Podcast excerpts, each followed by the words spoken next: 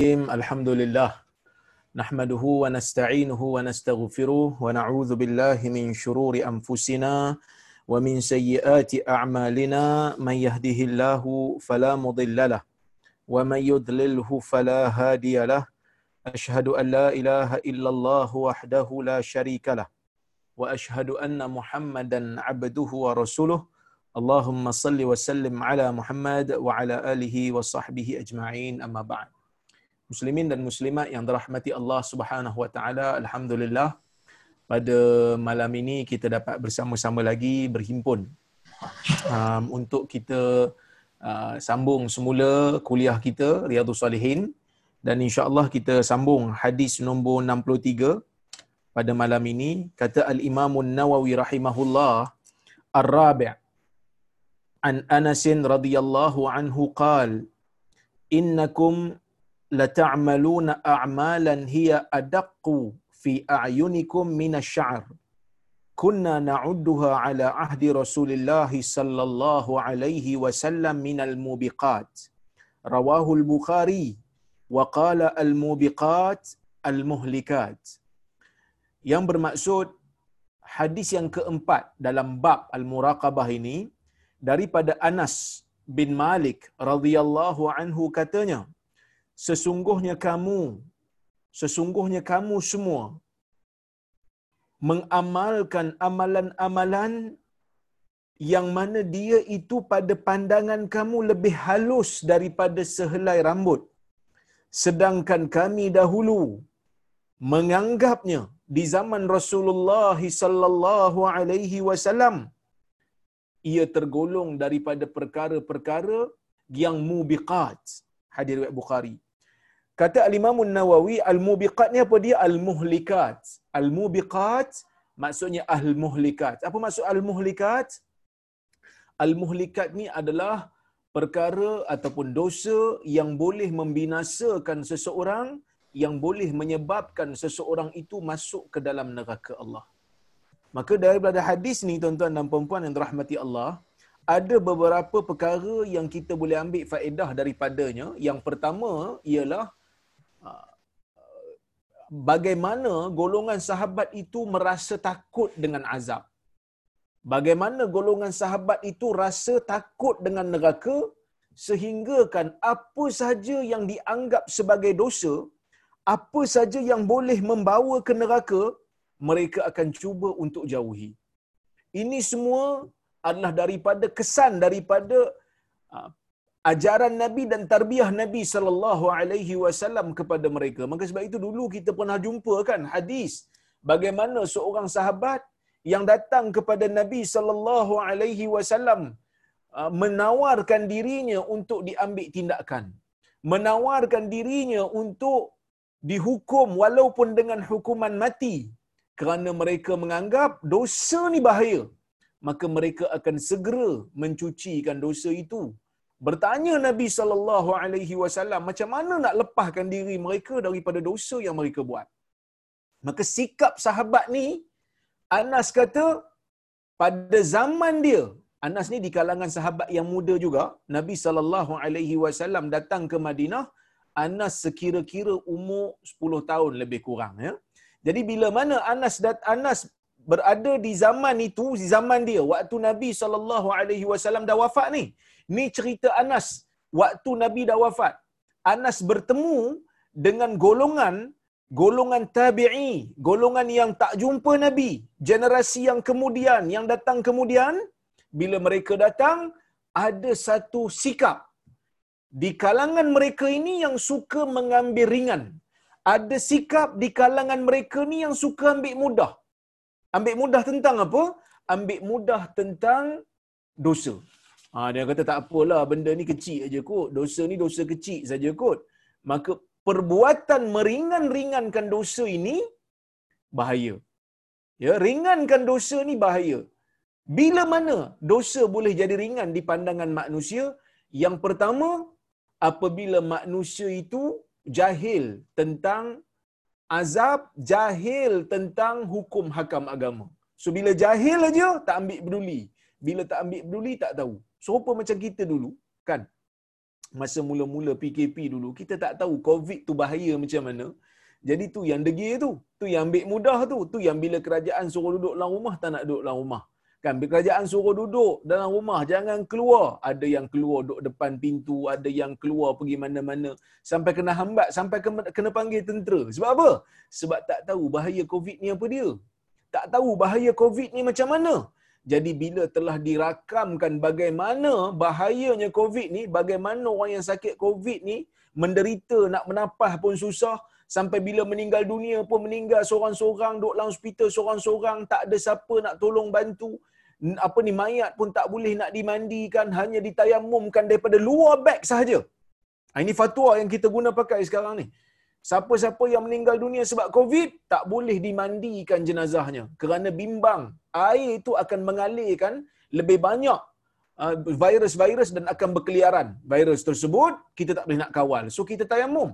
Dan tayamum tu juga tayamum daripada atas beg. Kita masukkan mayat tu dalam beg, kita tayamum daripada atas. Ha, cuma saya tak pasti fatwa yang terbaru macam mana berjakim itu fatwa yang dibincangkan dulu dalam dalam uh, majlis ataupun mesyuarat fatwa negeri Perlis. Kenapa jadi macam tu baru orang tahu. Oh bila dah jadi macam tu baru orang tahu punya bahaya COVID ni. Punya bila mati mati seorang-seorang. Takut juga tu. Jadi bila dah takut, bila dah tahu, bila dah datang ilmu baru takut. Baru datang sifat takut bahaya penyakit ni. Barulah nak dengar cakap. Dan punyalah nak, nak dengar cakap sampai bila dah habis PKP pun nak duduk rumah lagi. Ha, sebab dah selesa kan.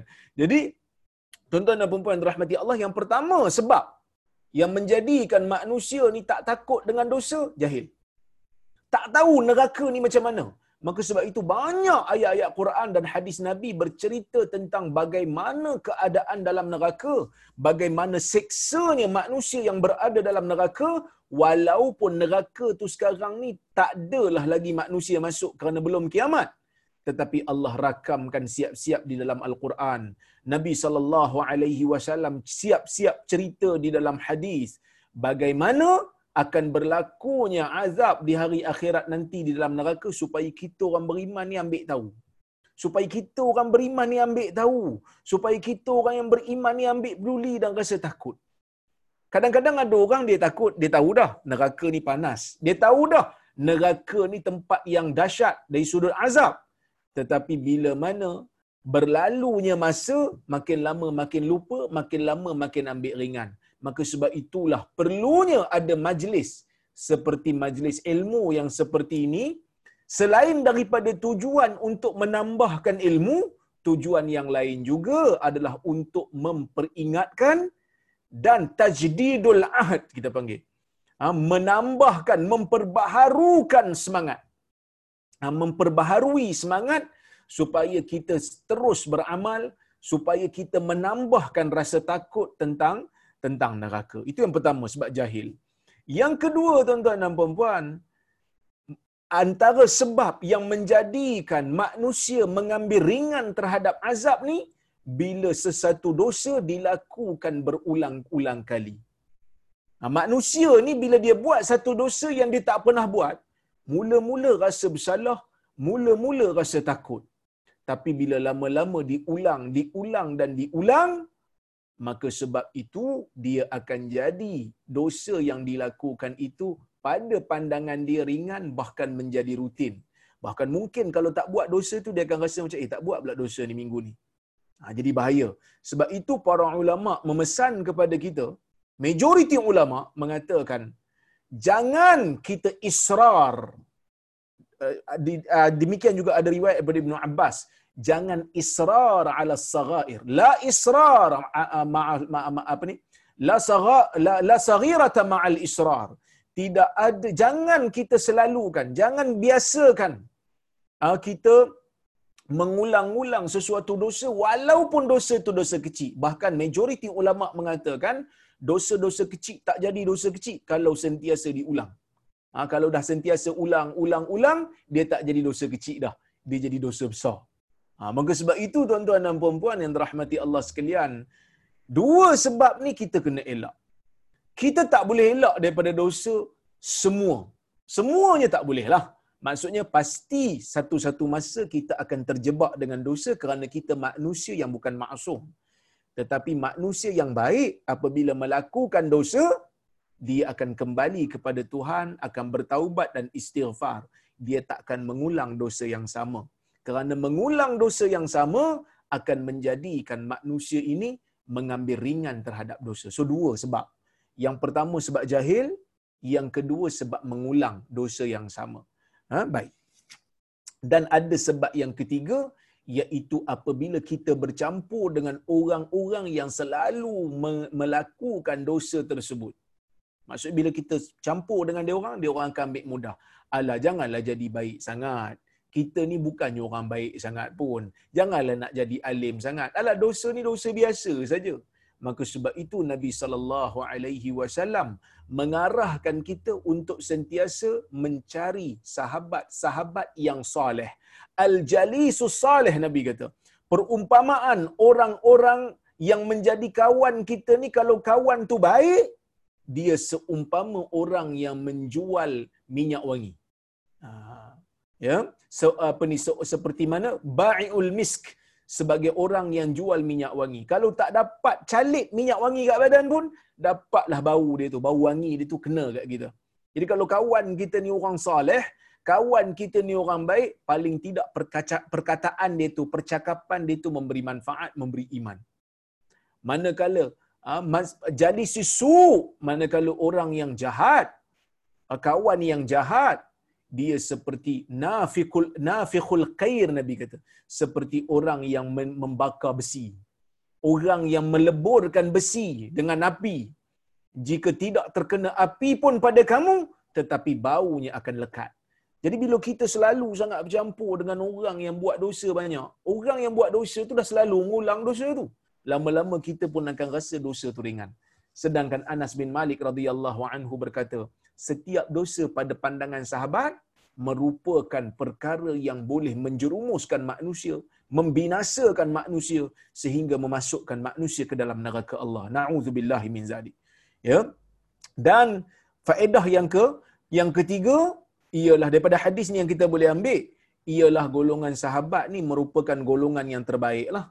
Ha, golongan yang terbaik maka sebab itu Anas ketika nak memberikan nasihat kepada golongan yang datang selepas dia dia kata kunna kami golongan sahabat ala ahdi Rasulullah SAW kunna na'udduhu ala ahdi Rasulullah SAW minal mubiqat.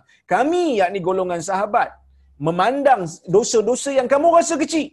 Tetapi di zaman Nabi kami merasakan perkara itu termasuk dalam perkara yang boleh membinasakan. Takwa golongan sahabat, tawaduk golongan sahabat ni dahsyat. Ya, dahsyat, maka sebab itu golongan sahabat ni boleh berkorban apa saja walaupun dengan berkorban, walaupun dengan hilang dunia mereka semata-mata untuk agama mereka sanggup. Jadi inilah golongan yang terbaik yang Nabi sallallahu alaihi wasallam kata khairun nas qarni thumma alladhina yalunahum thumma alladhina yalunahum. Sebaik-baik Ha, sebaik-baik golongan ialah golongan yang hidup. Sebaik-baik generasi ialah mereka yang hidup di zamanku, iaitu golongan sahabat. Summal ladzina yalunahum kemudian yang datang selepas mereka generasi selepas mereka itu tabi'in kemudian generasi yang datang selepas mereka itu tabi' tabi'in maka golongan inilah yang kita panggil sebagai golongan as-salafus salih Golongan salafus salih ni apa dia? Golongan yang Nabi kata golongan terbaik dari sudut mereka beragama. Maka kita pun bila nak beragama, kena cari sumber. Adakah agama kita tu datang daripada golongan salafus salih ataupun tak? Ha, kena tengoklah. Jadi kalau agama kita tu ada asal daripada golongan salafus salih, maka kita selamatlah. Kerana kita telah beragama dengan cara golongan salafus salih beragama. Baik.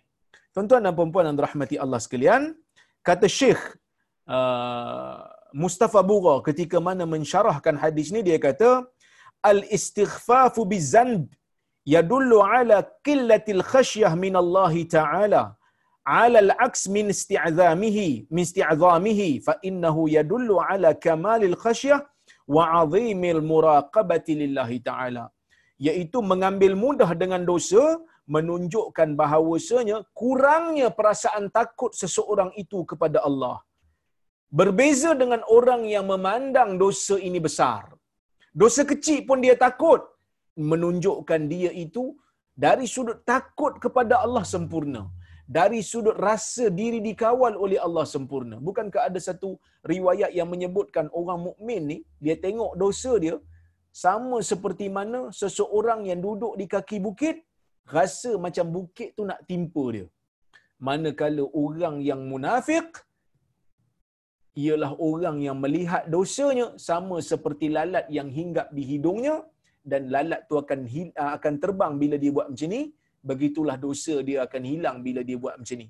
Seolah-olah macam dosa dia tu sikit sangat. Ha, maka sebab itu tuan-tuan dan puan-puan kita kena tingkatkan rasa takut kepada Allah. Saya nasihati diri saya dan juga tuan-tuan semua kita kena apa ni tingkatkan perasaan takut kepada Allah. Tingkatkan perasaan rasa diri dikawal oleh Allah. Dan kita akan tengok setiap dosa yang kita lakukan itu benda besar. Ha, benda besar, cari kawan yang saleh, lazimi majlis ilmu dan juga jangan melakukan dosa yang sama berulang-ulang. Ha, dosa yang sama jangan dilakukan berulang-ulang, maka dalam keadaan tu kita akan selamat insya-Allah dan kita akan rasa setiap dosa yang kita lakukan itu besar tak adalah rasa macam dosa yang kita buat tu lebih halus daripada helaian rambut. Rambut kan nipis. Ha, jadi Anas kata benda tu benda bahaya. Ha, benda tu benda bahaya. Kemudian Syekh menyebut lagi. A'lamun nas billahi ta'ala ba'dal anbiya wa akmaluhum wara'a wa ashadduhum khasyata hum ashabu Rasulillah sallallahu alaihi wasallam. Manusia yang paling tahu tentang Allah selepas Nabi sallallahu alaihi wasallam dan yang paling uh, yang paling sempurna dari sudut warak mereka dan yang paling takut kepada Allah mereka itulah adalah sahabat Rasulullah SAW. So lepas Nabi sahabatlah yang paling takut. Nabi orang yang paling takut, lepas tu sahabatlah. Sebab tu tuan-tuan dan puan-puan, kita tak boleh terima orang hadis ni, orang belajar hadis tak boleh terima golongan-golongan Syiah yang mencela sahabat Nabi sallallahu alaihi wasallam. Tak boleh terima. Sebab apa tak boleh terima? Sebab golongan sahabat ni golongan yang paling warak. Golongan sahabat ni golongan yang paling takut dengan Allah, yang paling sayang dengan Nabi sallallahu alaihi wasallam. Tiba-tiba datang golongan Syiah bagi tahu oh sebenarnya sahabat Nabi ni lepas daripada Nabi wafat mereka murtad belaka. Mana kita nak kita nak tahu macam mana kita nak boleh apa nak boleh terima? Kerana apa? Kerana kita telah uh, percaya bahawasanya Rasulullah sallallahu alaihi wasallam telah mendidik golongan sahabat ni dengan dengan cara yang terbaik. Mana mungkin seorang guru yang baik tiba-tiba melahirkan anak murid yang murtad selepas dia mati. Itu bukan guru yang baiklah, itu kita hina Nabi sallallahu alaihi wasallam. Tapi inilah golongan golongan Syiah yang membenci majoriti sahabat. Mereka mengatakan hanya beberapa orang sahabat sahaja yang tidak murtad setelah kewafatan Nabi sallallahu alaihi wasallam. Orang yang mula-mula murtad lepas Nabi golongan Abu Bakar dan Umar kerana mereka merampah kuasa daripada Ali kononnya. Ini semua adalah rekaan dan pembohongan yang dilakukan oleh Syiah. Sebaliknya kita, kita percaya bahawasanya sahabat Nabi adalah golongan yang paling warak, yang paling takut kepada Allah Subhanahu Wa Taala berbanding ah, berbanding kita.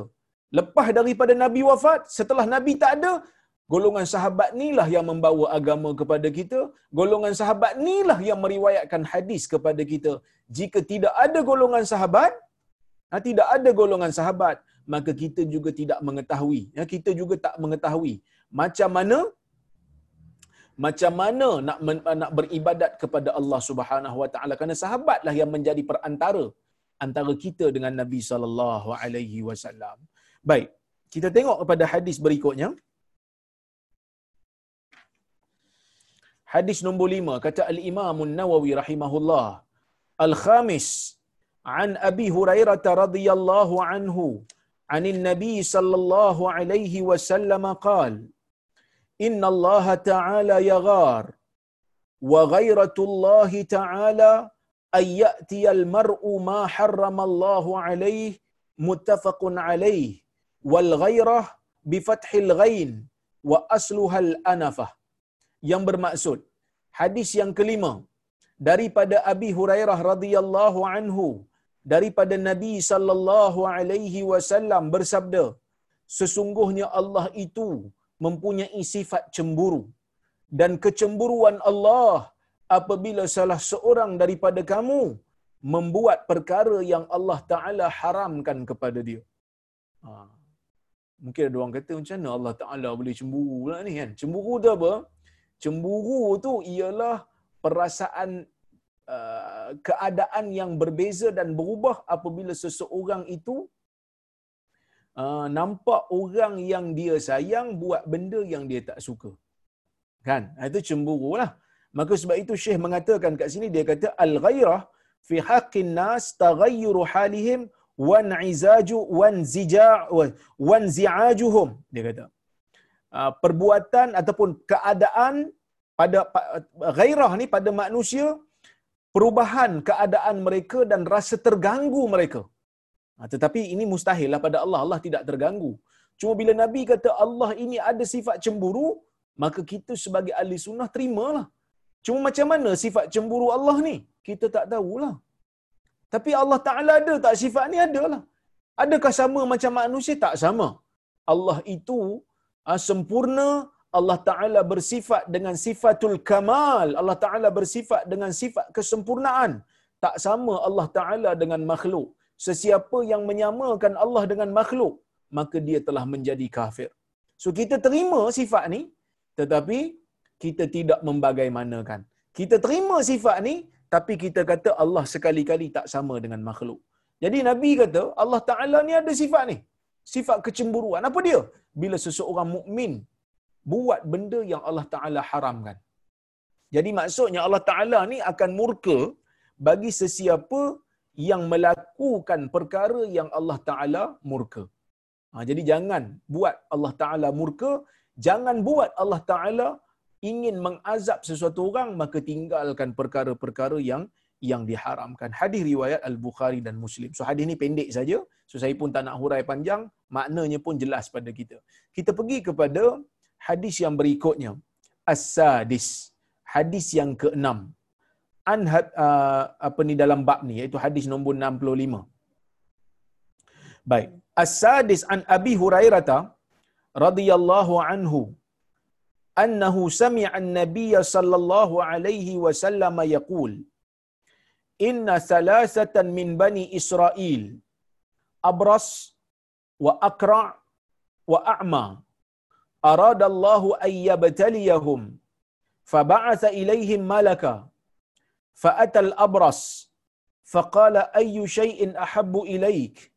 قال لون حسن وجلد حسن ويذهب عني الذي قد قذرني الناس فمسحه فذهب عنه قدره وأعطي لونا حسنا. Maksudnya hadis yang keenam saya baca separuh lepas tu saya terjemah eh.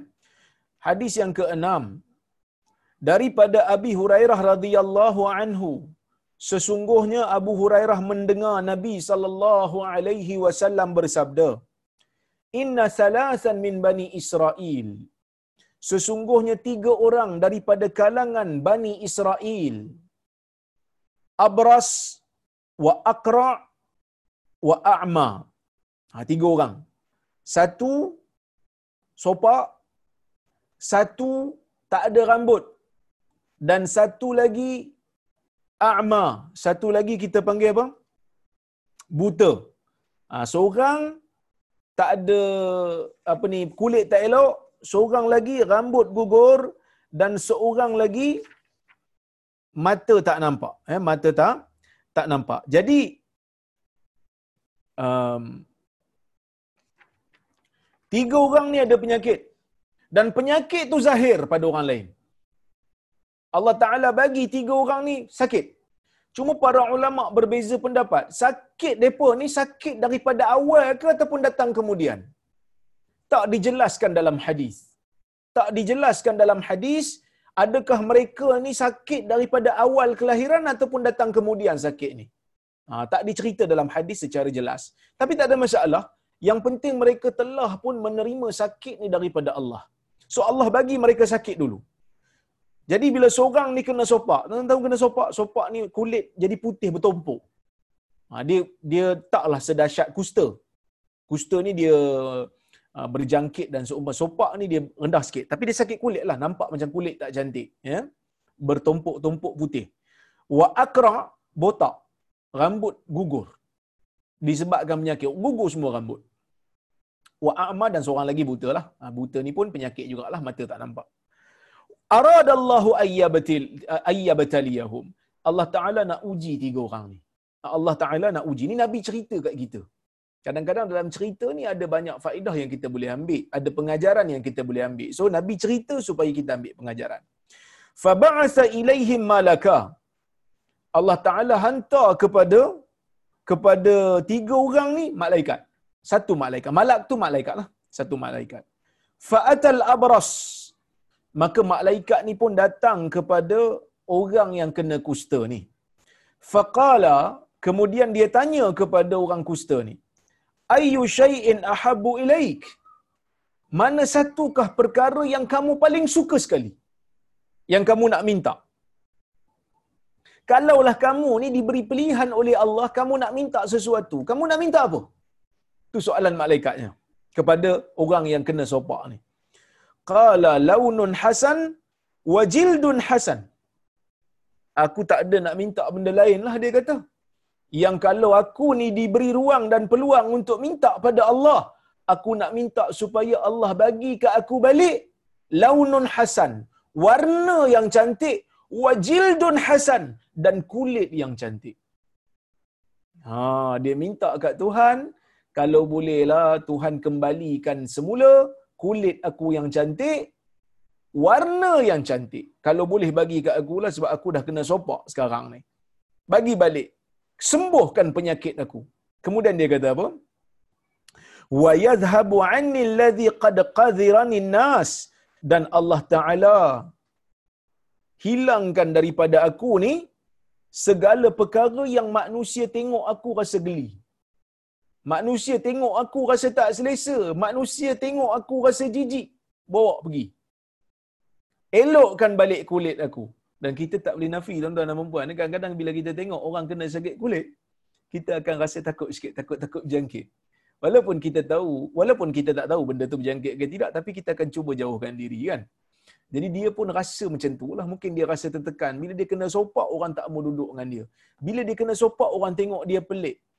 Jadi dia kata, aku tak ada minta lain. Kalau aku diberikan ruang untuk meminta, aku nak Allah Ta'ala kembalikan warna yang cantik pada badan aku. Warna yang elok. Kulit yang elok. Dan hilangkan perasaan, hilangkan benda yang orang rasa tak bagus. Hilangkan benda yang orang rasa tak bagus yang ada pada aku ni. Baik. Famasahahu. Jadi malaikat ni pun sapu.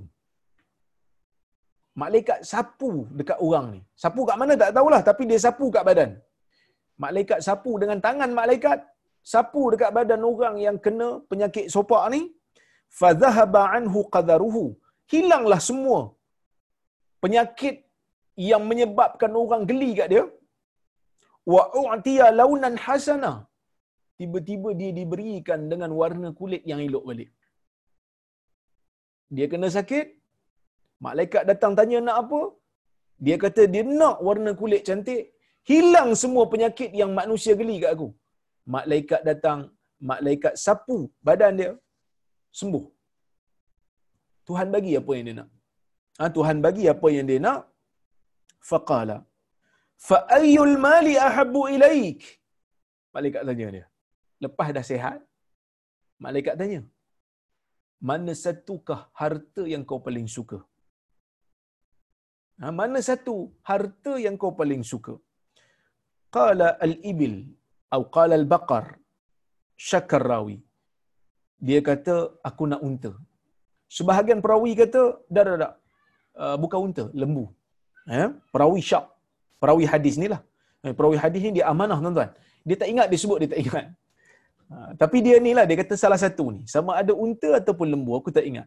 Tapi antara dua ni amanahnya ulama hadis dalam menukilkan hadis Nabi sallallahu alaihi wasallam. Okey? Tapi kalau kita tengok dalam riwayat-riwayat hadis sebenarnya unta tu yang betul. Dia minta unta. Fa'u'tiya naqatan ushara. Maka dia pun diberikan dengan unta. Ushara. Ushara ni unta para ulama seperti mana yang dinukilkan oleh Al-Qurtubi dalam Al-Mufhim, dia kata usyara ni dia daripada perkataan al-asyarah. Ha, tuan-tuan pernah belajar dulu kan kat sekolah. Uh, satu sampai sepuluh kan. Dalam bahasa Arab. Wahid, Isnin, Salasa, Arba'ah, Khamsah, Sitah, apa ni, Saba'ah, Thamaniyah, Tis'ah, Asyarah. Asyarah ni sepuluh. Asyarah ni maksudnya sepuluh. Jadi sepuluh ni, unta yang berumur sepuluh tahun yang telah pun uh, mengandung. Bunting lah, bunting. Unta yang bunting. So, dia diberikan dengan unta yang bunting. Bila dia kata dekat malaikat ni, aku nak unta, malaikat bagi unta yang bernilai tinggi. Kenapa unta bernilai tinggi? Unta yang bernilai tinggi adalah unta yang bunting. Menunjukkan dia bukan mandul dan dia boleh mengembangkan harta tuan dia. Dan kita kena tahu, eh, kita kena tahu di apa ni kawasan Timur Tengah ni, bagi orang uh, Bani Israel dan orang Arab pada ketika itu uh, yang paling bernilai bagi mereka yang duduk di kawasan gunung uh, apa ni gurun Sahara itu adalah unta lah. Uh, adalah unta lah yang paling bernilai selain daripada kambing. Unta adalah haiwan yang boleh digunakan untuk tunggangan. Unta adalah haiwan yang kurang minum dan sesuai untuk dibuat ber, ber, apa ni sebagai tunggangan di padang pasir unta juga boleh memberikan bekalan susu kepada kita dan unta boleh memberikan bekalan daging kepada kita. So unta ni dia banyak. Jadi bila unta tu bunting maksudnya unta tu produktif. Dan bila produktif boleh membiak dan boleh menjadikan pemiliknya kaya. Okey. Jadi bila dia nak apa ni dia diberikan dengan seekor unta yang bunting faqala barakallahu laka fiha. Malaikat pun tolong doa bagi dia. Apa dia? Moga Allah memberkati untuk kamu dalam harta ini. So dia bagi, Tuhan bagi kat dia. Malaikat tolong sampaikan, dapat unta seekor, bunting lagi. Okey. Baik. Fa'atal aqra. Maka malaikat ni pun datang pergi jumpa dengan orang yang botak. Yang sakit ni yang rambut gugur. Ya, faqala ayyu shay'in ahabbu ilaik? Apakah yang kau suka sekali dalam dunia ni? Kau nak apa? Kalau kau boleh minta kau nak apa? Qala sya'run sya'run hasan. Wa yadhhabu anni hadha alladhi qadirani nas aku nakkan semula rambut yang cantik. Rambut ni nikmat kan? Ha, rambut ni sebenarnya nikmat. Ada rambut nikmat lah kan? Tapi bila orang dah gugur tu nak macam mana kan? Hilanglah nikmat dia sikit.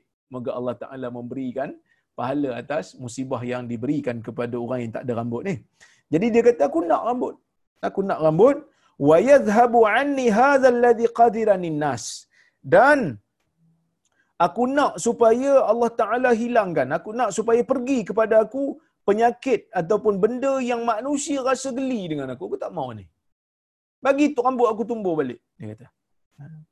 Famasahahu. Ha, maka dia pun malaikat pun sapu. Ha, mungkin sapu kepala lah kot kan. Ha, sebab uh, botak ni dekat kepala. So disapu kepala lah mungkin fadhahaba anhu wa u'tiya sya'ran hasana. Maka dia pun diberikan dia disapu-sapu. Malaikat sapu kat orang yang botak ni. Tiba-tiba dia diberikan dengan rambut yang cantik.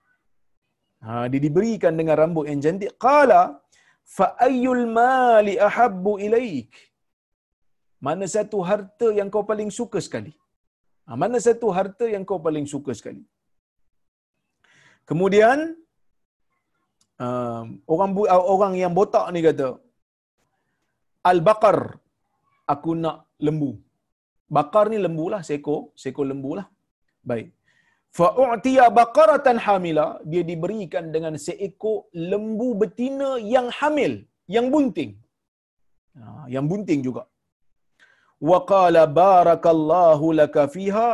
Malaikat doa supaya Allah Ta'ala memberkati pada tuan yang punya lembu ni pada lembu tu. Ha, dia kata barakallahu laka fiha. Moga Allah memberkati bagi kamu dalam harta yang diberikan kepada kamu. Baik. Fa'atal a'ma. Malaikat ni pun pergi pula pergi jumpa dengan seorang yang buta. Faqala ayyu shay'in ahabbu ilaik? Apakah yang kau paling suka sekali? Dia kata qala ayyaruddallahu ilayya basari fa ubsirun nas. Ya. Aku nak supaya Allah Ta'ala, aku mohon supaya Allah Ta'ala kembalikan kepada aku ni penglihatan aku semula. Ha, aku nak aku nak tengok balik. Fa'ubasirun nas supaya aku boleh men, uh, supaya aku boleh melihat manusia. Famasahahu. Dia pun sapulah. Ha, dia sapu badan, dia sapu lah mungkin mata lah kot kan. Dia sapu mata kawan yang buta ni. Faraddallahu ilaihi basarahu. Maka Allah kembalikan penglihatan mata dia. Qala fa ayyul mali ahabbu ilaik? Apakah harta yang kau paling suka sekali? Dia tanya soalan yang sama juga. Ya? Apakah harta yang kau paling suka sekali? Qala al-ghanam. Dia kata aku suka aku suka kambing. Baik. Bila aku suka kambing, dia kata, fa'u'tiya syatan walida. Dia pun diberikan seekor kambing. Juga yang nak bersalin juga. Ya? Baik. Fa'antaja hadhani wa wallada hadha. Jadi bila tiga-tiga dah diberikan dengan binatang yang bunting, seorang diberikan unta bunting, seorang diberikan lembu bunting, seorang lagi diberikan kambing bunting, jadi dua-dua ni, dua yang ada apa ni unta dan juga lembu ni pun duk tengok unta tu uh, unta dan lembu tu uh, beranak. Keluarlah anak, dapatlah, berkembanglah dia punya keturunan tu. Wa wallada hadha dan kawan yang dapat kambing ni pun memerhatikanlah. Duk jagalah unta, uh, kambing yang kambing yang bersalin tu, kambing yang beranak tu. Fakana li hadha wadin minal ibil walihada wadin minal bakar walihada wadin minal ghanam. Nabi kata punyalah cepat dia membiak. Tak lama kemudian kawan yang diberikan dengan unta ni dah dapat banyak harta berbentuk unta sehingga penuh satu lembah dengan unta dia. Dan satu orang yang tadi yang botak tadi ni dah sihat dia pun ada lembu satu lembah Tuan tahu lembah, lembah ni di antara dua bukit kan, penuh dengan lembu. Begitu juga walihada wadin minal ghanam. Yang tadi yang buta tadi ni pun dapat satu lembah penuh dengan kambing. Jadi kaya tiga orang ni. Allah Taala kalau nak bagi kaya kat orang, dia bagi sekelip mata. Kalau dia nak bagi sihat kat orang, dia bagi sekelip mata. So tiga-tiga ni dapat sihat dan dalam masa yang sama dapat jadi kaya. Ya, dapat jadi kaya. Summa innahu atal abras fi suratihi wa hayatihi. Kemudian Allah Taala nak uji. Allah nak uji tiga orang ni. Allah Taala arahkan malaikat yang tadi yang memberikan kesembuhan tadi ni datang kepada orang sopak. Datang kepada orang sopak dalam bentuk sopak sama penampilan macam orang sopak. Tadi kan dia sopak.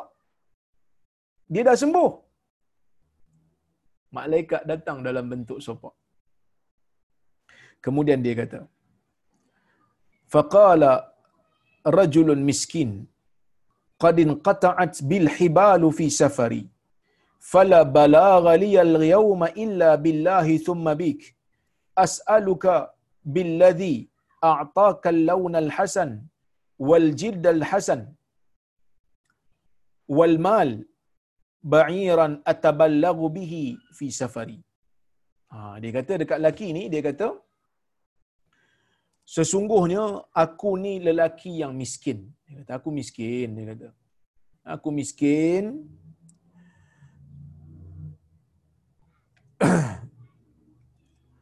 Qadin qata'at bil hibalu fi safari. Dia kata, sesungguhnya aku ni tidak ada, dah terputus dah segala pertolongan pada aku ya? Tak ada dah benda lain yang boleh tolong aku. Semua benda yang sepatutnya dapat kat aku yang boleh dijadikan sebagai bantuan tak ada kat aku dia kata. Ya? Tak ada kat aku. Yang uh, yang yang ada semua telah terputus dia kata. Uh, yang ada semua telah terputus. Maka dia kata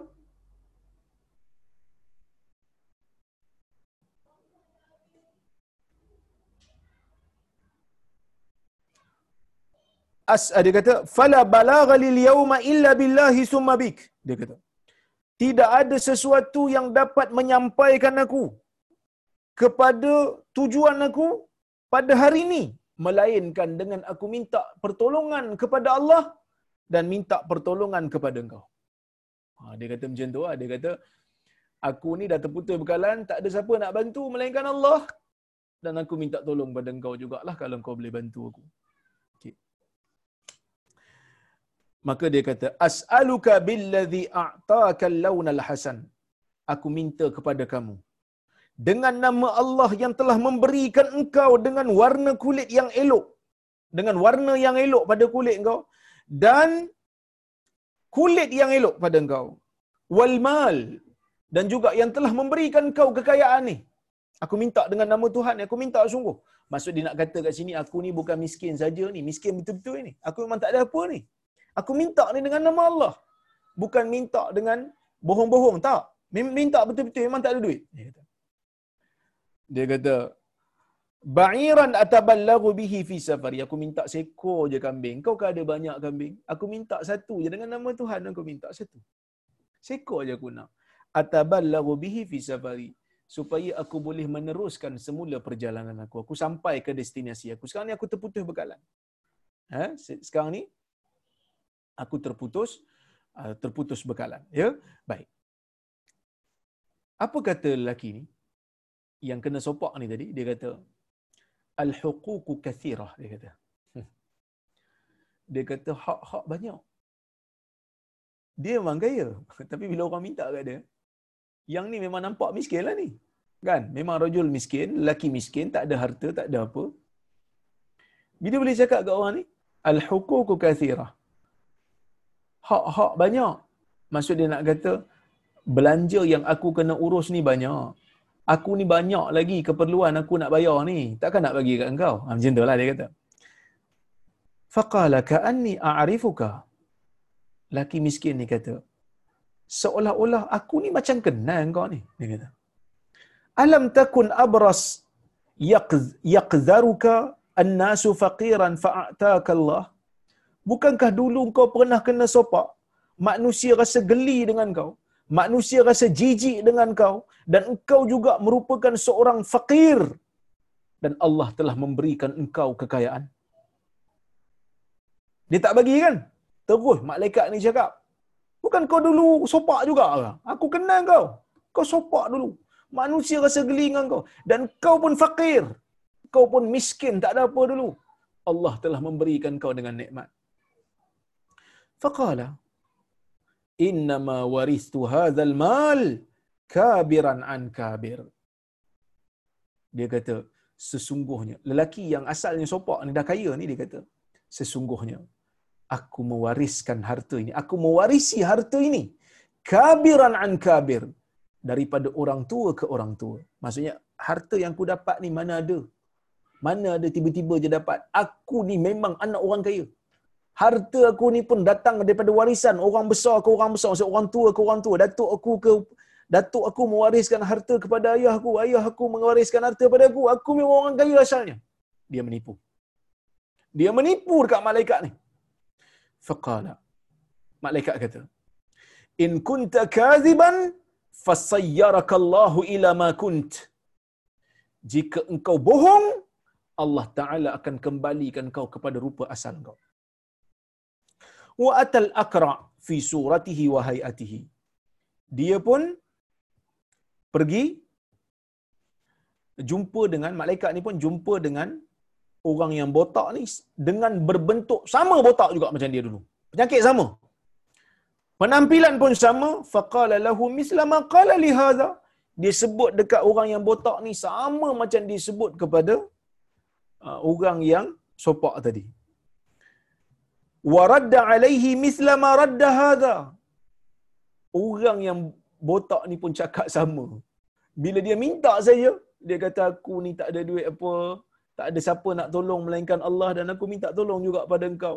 Kalau boleh engkau bagi aku sikit seekor daripada lembu yang kau ada yang banyak-banyak ni seekor.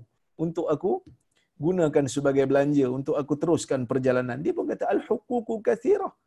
Aku ada banyak benda nak kena bayar. Bukan nak bagi engkau pula So, dia kedekut. Faqala in kunta kadhiban fasayyaraka ila ma kunt. Jika engkau berbohong, Allah Taala akan kembalikan kau seperti mana asal. Miskin, botak. Yang tadi miskin, sopak. wa atal a'ma dia pun pergi jumpa dengan orang buta fi suratihi wa hayatihi sama penampilan macam orang buta dulu sekarang ni orang buta tu dah celik dah kaya. So dia pun pergi jumpa buta dan juga penampilan sama miskin. Ya faqala rajulun miskin wa ibnu sabil in qata'at bi al-hibalu fi safari. Aku lelaki miskin aku lelaki yang tak ada belanja. Wa ibnu sabil dan terputus bekalan. Aku orang musafir terputus bekalan. Wa qata'at in qata'at bi al-hibalu fi safari yang mana bantuan harta telah terputus daripada aku dalam perjalanan aku. Dia macam dulu zaman dulu tuan-tuan bukan macam zaman sekarang kita ada credit card, kita ada akaun uh, online dan seumpamanya zaman dulu musafir tengah-tengah padang pasir terputus bekalan habislah. Kalau orang tak bagi apa-apa, tak bagi belanja, tak bagi air, kalau kita memang tak ada air, mati tengah-tengah padang pasir. Ya? Baik. Maka dia kata telah terputus bekalan aku dalam perjalanan aku. Fala balagha liyal yaum illa billahi thumma bik. Tidak ada sesiapa yang boleh menyampaikan aku hari ini kepada tujuan aku melainkan dengan Allah dan juga dengan pertolongan kau lah. Maksud pertolongan kau ni maksud pertolongan dari sudut fizikal lah. Kau bagilah satu ekor kat aku kambing supaya aku boleh guna untuk belanja aku. As'aluka billadhi radda alaika basarak syatan ataballagu biha fi safari. Aku minta kepada engkau dengan nama Tuhan yang telah mengembalikan kepada engkau penglihatan kau. Aku minta satu ekor kambing supaya aku boleh sampai dengannya dalam perjalanan aku ni. Boleh sampai kepada tujuan. Ya? Faqala qad kuntu a'ma faraddallahu ilayya basari. Dia kata, orang buta ni kata, sesungguhnya aku ni dulu buta. Ha, dulu aku buta, Allah kembalikan kepada aku penglihatanku. Fakhuth ma syi'ta, wada' ma syi'ta, dia kata. Orang buta ni kata, ambillah berapa yang kau nak, tinggalkanlah berapa yang kau nak. Ya. Fa wallahi la ajhaduka liyawma bi syai' akhadtahu lillahi azza wa jal. Demi Allah, aku tidak akan menyusahkan kamu pada hari ini dengan sesuatu yang kau yang apa ni yang kau ambil kerana Allah azza wa jalla. Maksud dia kata kalau kau nak ambil apa pun ambil, aku tak ada masalah. Kau ambillah kalau itu kerana Allah. Dia tak kedekutlah.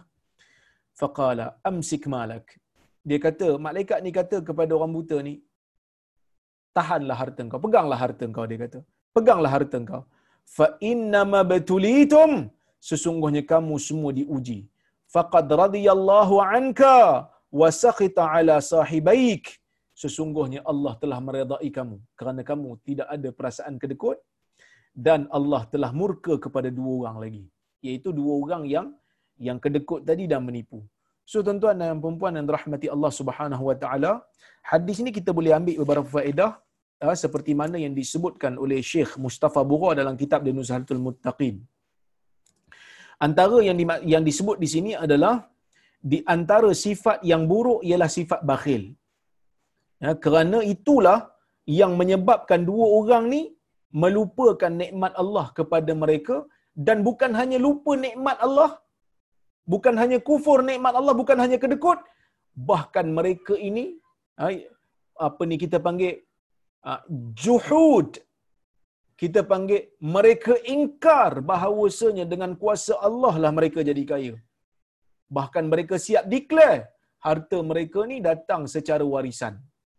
Mereka akui harta mereka diberikan oleh keturunan mereka sedangkan keturunan mereka tak bagi apa-apa pun kat mereka. Mereka lupa Allah yang bagi malaikat yang sampaikan kepada mereka. Itu yang pertama. Yang kedua, al-bukhul wal kadhib mujibani li ghadabillahi ta'ala wa sakhati kama hasala lil abras wal aqra. Ini satu lagi. Perasaan bakhil dan perasaan uh, sorry, sifat bakhil dan sifat suka menipu merupakan pembawa ataupun pen, apa ni kita panggil perkara yang mendatangkan kemurkaan Allah dan kemarahan Allah. Ini yang berlaku kepada dua orang tadi iaitu kepada yang sopak dan kepada yang botak.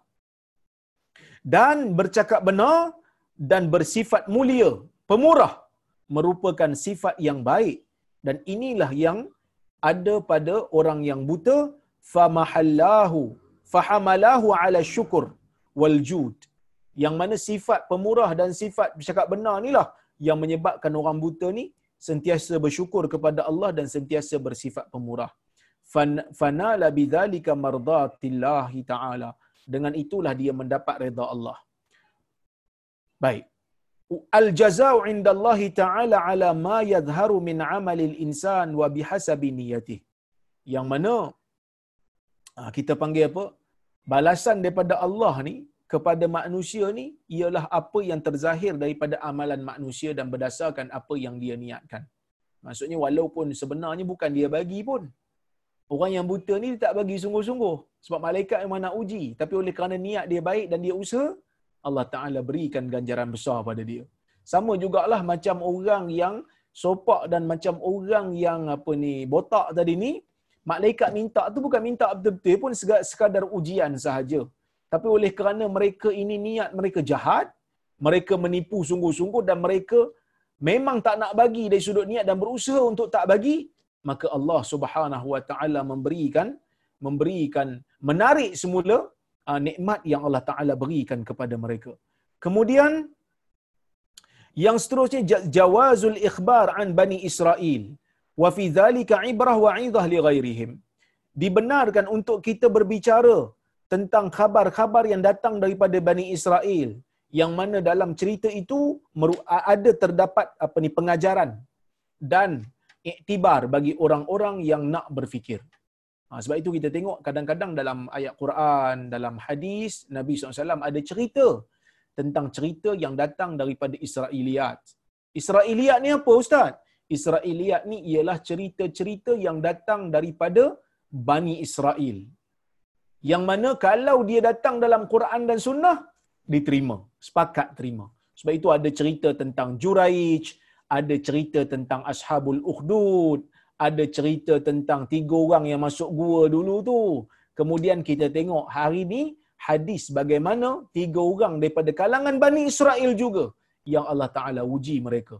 Dan Allah cerita dalam Quran, Nabi cerita dalam hadis tentang Bani Israel, tentang kisah Bani Israel supaya kita ambil pengajaran. Dia ada satu lagi cerita tentang Israeliat yang bercanggah dengan Quran dan Sunnah. Yang ni kita tolaklah. Contoh macam orang Yahudi kata mereka telah membunuh Isa anak Maryam. Yang ni kita tolak kerana bercanggah Quran dan Sunnah. Kerana Al-Quran dan Sunnah mengatakan Isa tidak dibunuh, sebaliknya Isa diangkat oleh Allah ke, ke, ke apa ni ke langit. Ada satu lagi kisah Israeliat. Apa dia?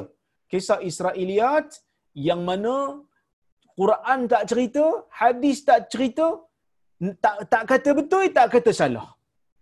Contoh macam ada orang tanya saya dulu, dia kata uh, Nabi uh, Nuh ni lepas daripada uh, apa taufan dan juga banjir berhenti, surut, Nabi Nuh tunggu 50 hari. Lepas tu baru dia keluar. Baru dia dia keluar dihantar burung dulu, dia hantar berapa binatang dulu tengok kalau balik, okey, masuk selamat.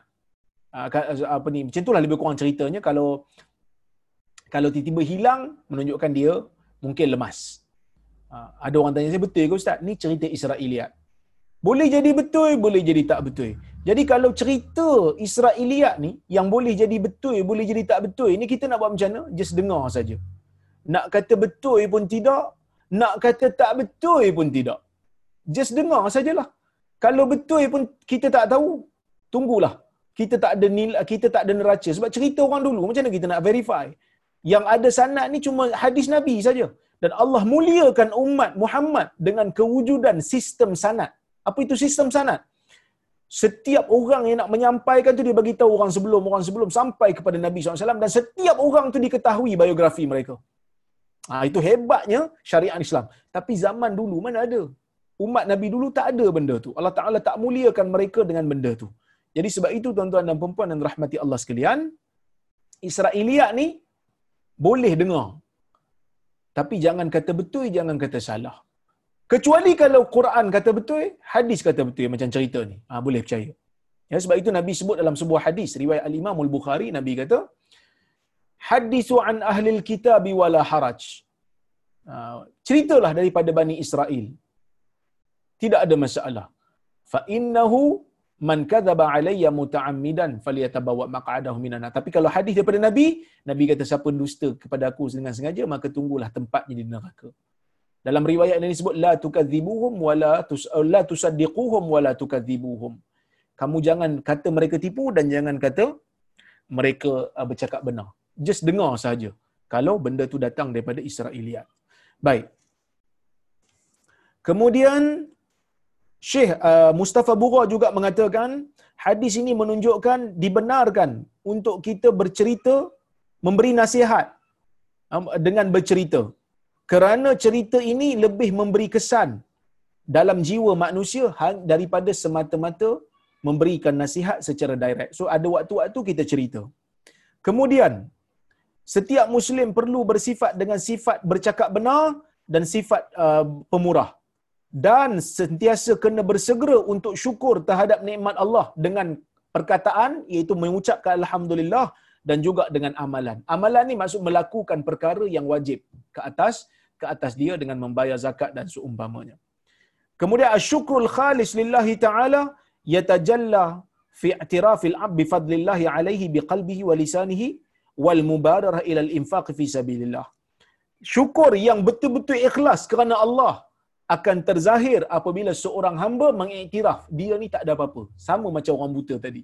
Kan dia kata, aku ni tak ada apa-apa, aku ni buta, Allah Ta'ala lah yang berikan aku pandangan, Allah Ta'ala lah yang memberikan aku kekayaan. Bukannya diri aku sendiri. Ha, bukannya kerana aku sendiri. Semuanya datang daripada Allah. Ya, sebab itu kata Allah la in syakartum la azidannakum jika kamu bersyukur aku akan tambah lagi tambah lagi kepada kamu uh, nikmat aku Kemudian tuan-tuan dan puan dalam hadis ni juga nak bagi tahu kepada kita bahawa sebenarnya dunia ni memang tempat untuk diuji lah. Dunia ni memang tempat ujian, setiap orang diuji. Siapa saja untuk dia, uh, uh, siapa saja di kalangan manusia memang akan diuji oleh Allah Subhanahu Wa Taala termasuk tiga orang ni ya. Baik. Kemudian hadis ni juga memberikan kita satu peringatan bahawasanya kekayaan yang Allah Taala bagi kepada kita ni kalau kaya lah. Ha, kalau kita kaya um, kekayaan yang Allah Taala beri ini merupakan ujian. Allah Taala sebut dalam suratul anfal Allah Taala kata i'lamu annama amwalukum wa auladukum fitnah. Ketahuilah sesungguhnya harta yang ada pada kamu dan anak pinak kamu itu adalah ujian. Fitnah ni ujian. Ujian daripada Allah. Surah anfal ayat 28 Allah Taala sebut lagi dalam Quran dalam suratul Anbiya ayat 35 ya. Ayat 35 wa nabluukum bisyarri wal khairi fitnah. Sesungguhnya kami kami menguji kamu. Allah Taala kata kami menguji kamu dengan kejahatan dengan keburukan lah bukan dengan kejahatan dengan keburukan dan kebaikan sebagai fitnah sebagai ujian kepada kamu. Jadi kalau orang tu Allah Taala bagi dia kemiskinan itu ujian bagi dia. Kalau Allah Taala bagi kat dia kekayaan pun ujian untuk dia Ha, macam mana kekayaan tu ujian Ustaz? Kekayaan tu Allah Ta'ala nak tengoklah. Kita buat apa dengan kekayaan tu? Kalau dengan kekayaan tu kita menambahkan amalan akhirat, Alhamdulillah. Kalau dengan kekayaan tu kita bertambah kikir dan bakhil, so kita akan bertanggungjawab di hadapan Allah Subhanahu Wa Ta'ala. Ya. Dan keberkatan pada harta ni boleh jadi dengan harta yang banyak, boleh jadi dengan harta yang sikit. Ada orang harta yang sikit boleh masuk syurga. Kerana harta yang sikit tu digunakan dengan sebaiknya. Ada orang dengan harta yang banyak masuk syurga. Walaupun adalah riwayat yang kata Abdul Rahman bin Auf masuk syurga merangkak, itu semua hadis yang tidak sahih. Yang sahihnya, sahabat Nabi yang kaya Abdul Rahman bin Auf, Osman dan seumpamanya, mereka telah diuji oleh Allah dengan kekayaan dan mereka berjaya. Maka sebab itu Nabi kata, ni'mal malu salih lil mar'is salih. Alangkah baiknya, harta yang baik dapat kepada orang yang baik. Jadi sebab itu kita jangan pandang kekayaan ni merupakan satu keburukan. Kaya tak kaya, dia neutral. Orang miskin neutral, orang kaya neutral. Bezanya bagaimana menguruskan kekayaan, bagaimana menguruskan kemiskinan. Kalau miskin sampai maki Tuhan, miskin sampai tak setuju dengan takdir Tuhan, dia insya Allah tidak akan dapat rahmat Allah. Allah Ta'ala akan azab dia kerana dia telah ingkar dengan takdir Allah. Tapi kalau orang kaya, dalam masa yang sama dia syukur, dalam masa yang sama dia buat macam-macam, Eh, macam tuan-tuan dan perempuan dalam dalam dalam grup saya ni masya-Allah macam-macam sumbangan yang tuan-tuan dan perempuan buat bila masuk Ramadan, keluar daripada Ramadan, macam-macam usaha dia buat untuk uh, infak fi sabilillah itu semua akan dikira sebagai amal soleh insya-Allah. Itu merupakan satu keuntungan pun. Bukan semua orang dapat kekayaan ni. Ada orang nak kaya sampai pening-pening kepala tak dapat kaya kan. Tapi ada orang alhamdulillah Allah Taala bagi kat dia rezeki dan dia menggunakan rezekinya tu untuk kebaikan, maka ia akan menambahkan keberkatan di dalam hartanya. Dan manusia ni kalau dia banyak lagi memberi, Allah Taala akan pulangkan semula kepada dia. Percayalah. Apa yang apa yang kita beri itu Allah Taala akan lipat gandakan lagi uh, rezeki kepada kita. Selagi mana kita tidak tidak bakhil. Dan manusia ni tabiatnya cintakan kepada harta, cintakan kepada anak pinak, cintakan kepada keluarga. Hati-hati uruskannya dengan baik. Wallahu taala a'lamu bisawab. Insya-Allah kita sambung uh, untuk kuliah akan datang pula insya-Allah jika ada kesempatan. Saya tengok kalau ada soalan yang boleh saya jawab. Allahu akbar. Oh, saya terpadam pula. Mana tadi? Baik. Merujuk kepada video ustaz bertajuk COVID-19, apa hukum solat berjemaah uh, secara menjarakkan saf?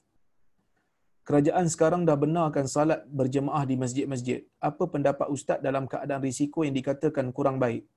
Dari dua bulan sudah, terutama dari segi saf yang berjarak distancing. Dalam isu, tuan-tuan dan puan eh, dalam isu nak menentukan jarak ataupun tidak sewaktu saf dan seumpamanya ini kita kena kembali kepada ahlul khibrah. Orang yang pakar dalam bidang ini. Orang yang pakar dalam bidang apa ni virus ini adalah KKM lah sekarang. Kementerian Kesihatan lah. Kerana mereka lah yang pakar dalam bidang ni kerana Allah Taala kata fasalu ahla zikri in kuntum la ta'lamun. Tanyalah kepada orang yang tahu jika kamu tidak tahu So kalaulah kementerian mengatakan pada waktu ni kita masih lagi perlu untuk berjarak sosial, maka kita perlu berjarak sosial.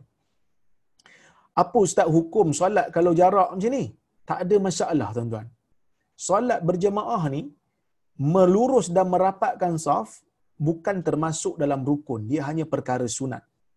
Tapi kalau tak ada halangan, kita rapatkanlah.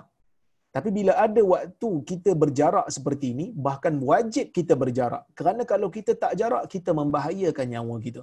Maka sebab itu dalam keadaan ini, kita kembali kepada SOP yang telah digariskan oleh uh, jabatan agama masing-masing. Jabatan agama masing-masing. Bahkan saya mengatakan dalam isu COVID ni, Alhamdulillah, uh, setiap daripada kita telah memainkan peranan yang sangat baik. Semua orang dengan doktor, dengan frontliner, dengan menteri-menteri, dengan perdana menterinya, semua orang yang terlibat dengan masyarakat, termasuk semua orang telah melakukan perkara yang baik. Termasuklah orang-orang agama yang terlibat dalam urusan fatwa dan memberikan SOP. Kami berfikir, macam saya, saya AJK Fatwa Perlis, kami berfikir macam mana nak bagi manusia selamat. Ha, bukan kerana kita nak halang orang daripada ke masjid, tetapi kita nak menyelamatkan nyawa orang. Jadi bila dah masuk ke dalam masjid ni, kita ikut SOP yang sebenar isu soft rapat tak rapat tu patuhlah pada uh, ketentuan ataupun ketetapan yang telah dilakukan oleh oleh pemerintah ya. Jadi sebab itu uh, sebelum ni pun saya ingat sebelum ada covid ni pun kita kadang-kadang kita solat pun tak rapat sangat. Saya ada pengalaman dulu sembahyang di masjid di Ipoh. Uh, sembahyang uh, tarawih saya balik kampung masa tu. So bila saya duduk negara Arab. Ni duduk negara Arab ni memang sah rapat kaki bertemu kaki. Bahu bertemu bahu. Jadi bila saya tengok orang sebelah saya ni macam renggang, saya peluklah dia, saya suruh rapat dia, tengok saya macam tu. Kan, dia tak puas hati, dia tukar tempat. Dia solat kat belakang. Ha, sebelum ni kita pun tak apa nak rapat sangat kan. Jadi waktu ni lah mungkin pengajaran lah kita rindu nak rapat dengan orang kan. Jadi insyaAllah lepas pada COVID nanti kita rapat balik.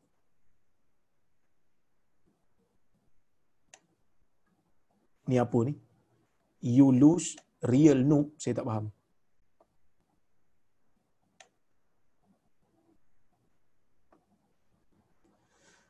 Waalaikumsalam doktor. Sekiranya kita mengamalkan solat sunat empat rakaat sebelum dan selepas zuhur. Macam mana kalau solat Jumaat time PKPP ni nak buat solat sunat tersebut? Boleh tak sunat dua rakaat kat rumah?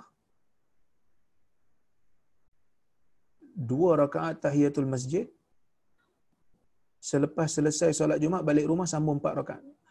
Tuan-tuan dan puan sebenarnya solat sunat ni memang elok buat di rumah. Kecuali kalau solat yang tahiyatul masjid ni.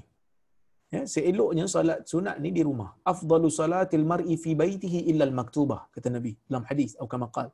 Sebaik-baik solat seseorang itu adalah di rumah kecuali solat yang fardu. Jadi kalau solat qabliyah kita boleh buat di rumah, kita buat di rumah. Ha? Tapi kalau katalah kita nak kena datang ke masjid untuk PKP ni solat Jumaat dia kena datang awal kan. Jadi kita datang awal. Kita kita solat tahiyatul masjid. Kemudian kita duduk uh, dengar khutbah solat qabliyah uh, Jumaat ni ada khilaf sikit. Uh, ada ulama yang kata ada, ada ulama yang kata tak ada. Saya pegang pada pendapat yang kata tak ada lah. Kerana zaman Nabi ni satu kali azan saja lepas tu uh, khutbah. Kan? Tapi kalau nak buat juga tak ada masalah. Boleh. Kerana ia khilaf yang mu'tabar. Tapi lepas daripada salat uh, Jumaat tu kita balik, kita balik kita salat. Kita buat salat di rumah. Salat ba'diyah Jumaat di rumah. Tak ada masalah. Eh boleh, no problem.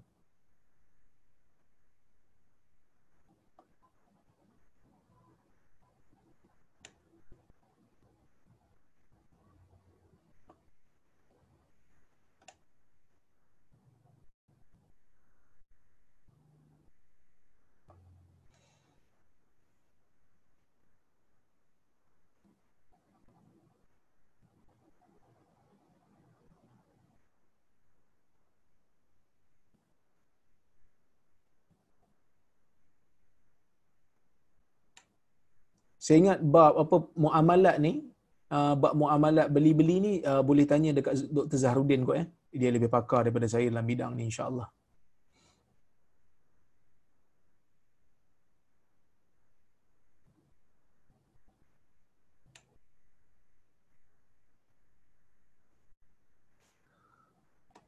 Okey. Saya seorang anak dan suami. Apabila saya menegur ibu yang mana saudari saya melakukan nusyus, meninggalkan rumah dan tidak balik-balik selama enam bulan sudah, eh, enam tahun sudah. Tetapi ibu malah mempertahankannya dan sebaliknya meminta saya tidak ambil tahu tentang hal tersebut. Pada masa ini ibu tinggal di rumah anak menantu sedangkan istrinya tidak ada di rumah tersebut. Saya merasa malu menziarah ibu saya di sana kerana saudari saya tidak ada di rumah saya bertanya pada ipar saya tentang status rumah rumah tangganya dan saya disuruh supaya membiarkan saja kerana beliau masih bersabar dan yakin kembalinya saudari saya ke pangkuannya di masa akan datang. Apa perlu saya dalam keadaan Ustaz? Nasihat dia. Ha, nasihat dia supaya dia kembali. Kerana perkara yang dia buat itu adalah dosa. Setiap waktu yang dia keluar tanpa izin suami adalah satu dosa. Ha, keluar rumah tanpa izin suami ni dosa. Jadi sebab itu jangan keluar suka-suka. Ha, jangan keluar suka-suka, itu adalah dosa yang dia kena bertanggungjawab pada suaminya. Selagi mana suami adalah suami, dia suami berhak uh, untuk uh, ditaati oleh isterinya. Maka sebab itu dalam hadis Nabi katakan, "Lau kuntu amiran ahadan ayyasjuda li ahad la amartu zaujah la amartu mar'ah an tasjuda li zawjiha atau kama qala." Kalaulah aku boleh minta manusia sujud kepada manusia, aku akan suruh isteri akan sujud kepada suaminya. Tapi tak boleh kan sujud pada manusia. Tapi Nabi nak bayangkan bagaimana besarnya uh, peranan seorang suami dalam rumah tangga. Jadi sebab itu isteri-isteri yang fikir nak keluar rumah tanpa izin suami ni, kena fikir panjang-panjang, fikir elok-elok. Tapi kalau dia keluar kerana mudarat yang dia nak larikan diri, contohnya macam rumah nak runtuh ke ataupun suami membahayakan dia nyawa dia dan anak-anak dia, itu tak apa.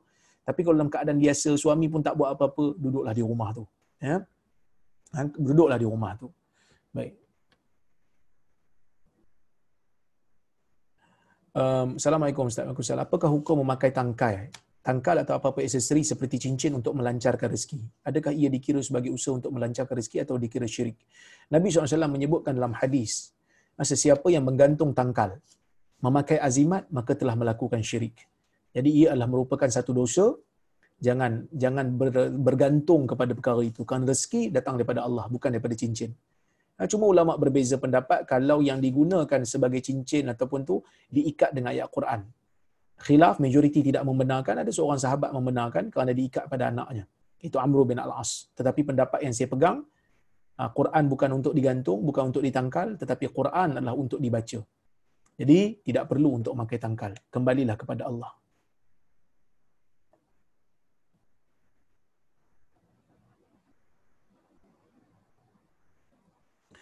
Uh, benar uh, apa ni Datuk? Kadang-kadang ada yang kata hadis 65 ni kadang-kadang tak jelas pada kita ustaz sebab malaikat bagi satu je unta lembu kambing bunting. Kita selalu percaya harta yang bertambah-tambah tu adalah hasil titik peluh kita.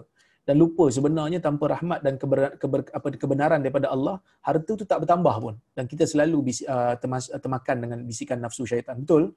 Ini sangat betul. Uh, kekayaan apa semua datang pada Allah sekelip mata Allah Taala boleh bagi sekelip mata Allah Taala boleh tarik saya ada seorang kawan kawan saya ni dia usaha nak jadi kaya tuan-tuan betul-betul obses nak jadi kaya dia usaha-usaha tak dapat. Tapi Allah Ta'ala takdirkan dia. Masa tu dia sampai, orang kata apa? Stres. Sampai tak boleh nak buat apa. Tiba-tiba Allah Ta'ala takdirkan dia jumpa dengan seorang orang Arab. Dia jadi tourist guide orang Arab. Tiba-tiba orang Arab tu bagi projek kat dia. Dan dia makan komisen dan Alhamdulillah hari ni jadi jutawan. dia jadi jutawan. Hari ni, sahabat saya lah. Dan uh, Alhamdulillah, Uh, dia banyak juga bantu persatuan kami AIQ dan seumpamanya dan dia sebut dia kata kekayaan ni daripada Allah. Kalau kita tak beringat Allah Taala bila-bila masa boleh ambil balik. Jadi sebab itu jangan rasa apa saja yang ada pada kita ni adalah hasil usaha kita. Sebaliknya apa yang ada pada kita ni semuanya datang sebagai ujian dia nak tengok adakah kita bersyukur dan gunakannya ke arah kebaikan ataupun menggunakannya ke arah keburukan. Kita pilih dan kita kita bertindak atasnya mengikut kehendak kita dan kita fikirlah agak-agaknya apa yang Allah Taala nak bagi kat kita.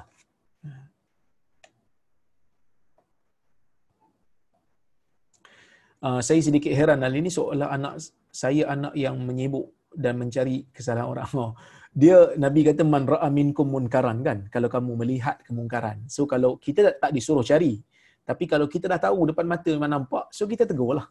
Eh? Kita tegur. Baik.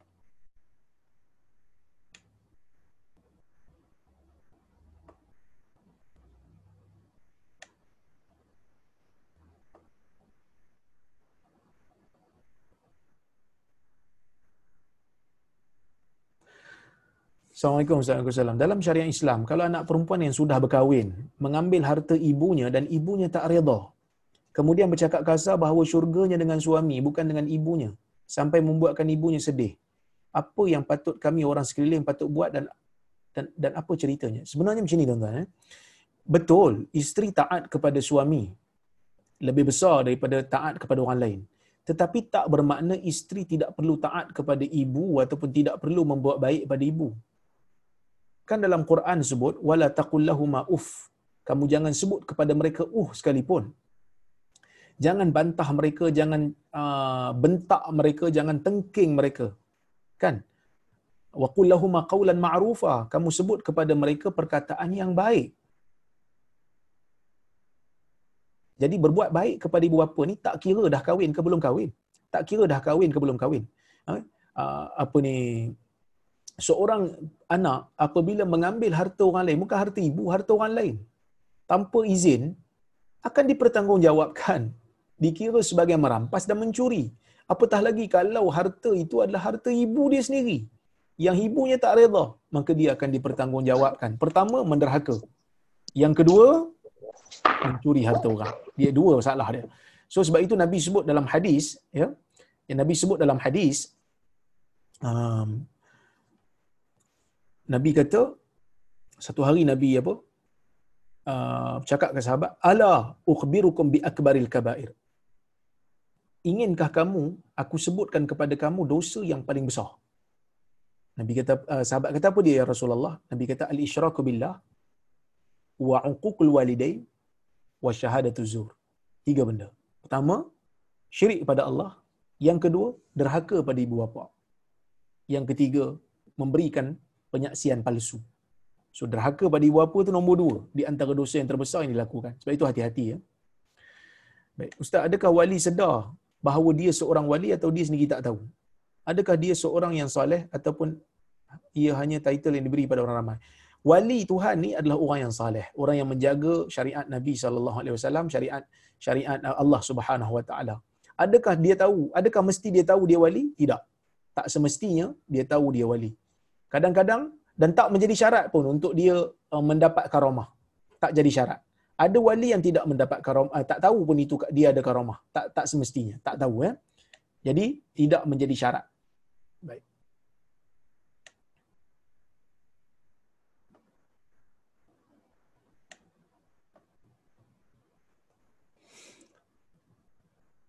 Assalamualaikum Ustaz. Waalaikumsalam. Tolong explain subjek terputus, terpotong saf. Bolehkah saf dibuat di satu bilik? Kemudian saf itu disambung di bilik lain yang ada sambungan secara video melalui TV. Terputus ke saf? Okey. Dalam isu saf ni, kalau dia berada dalam satu masjid, dalam satu bangunan masjid, tidak ada masalah di mana-mana pun selagi mana kita duduk di belakang imam. Maka uh, solat kita sah Cuma kalau kita memang tak sambungkan saf, tak dapatlah pahala saf tu. Pahala sambungan saf, tapi solat dikira sah. Tapi kalau imam berada jauh daripada kita, imam dalam masjid, kita di luar masjid.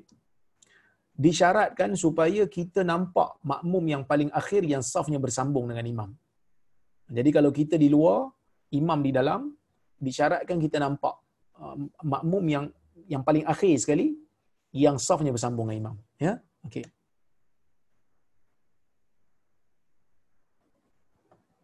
Oh, okey. Tak ada, tak ada masalah. Sebab dia kata ada yang silap taib ni, anak main. Okey, no problem.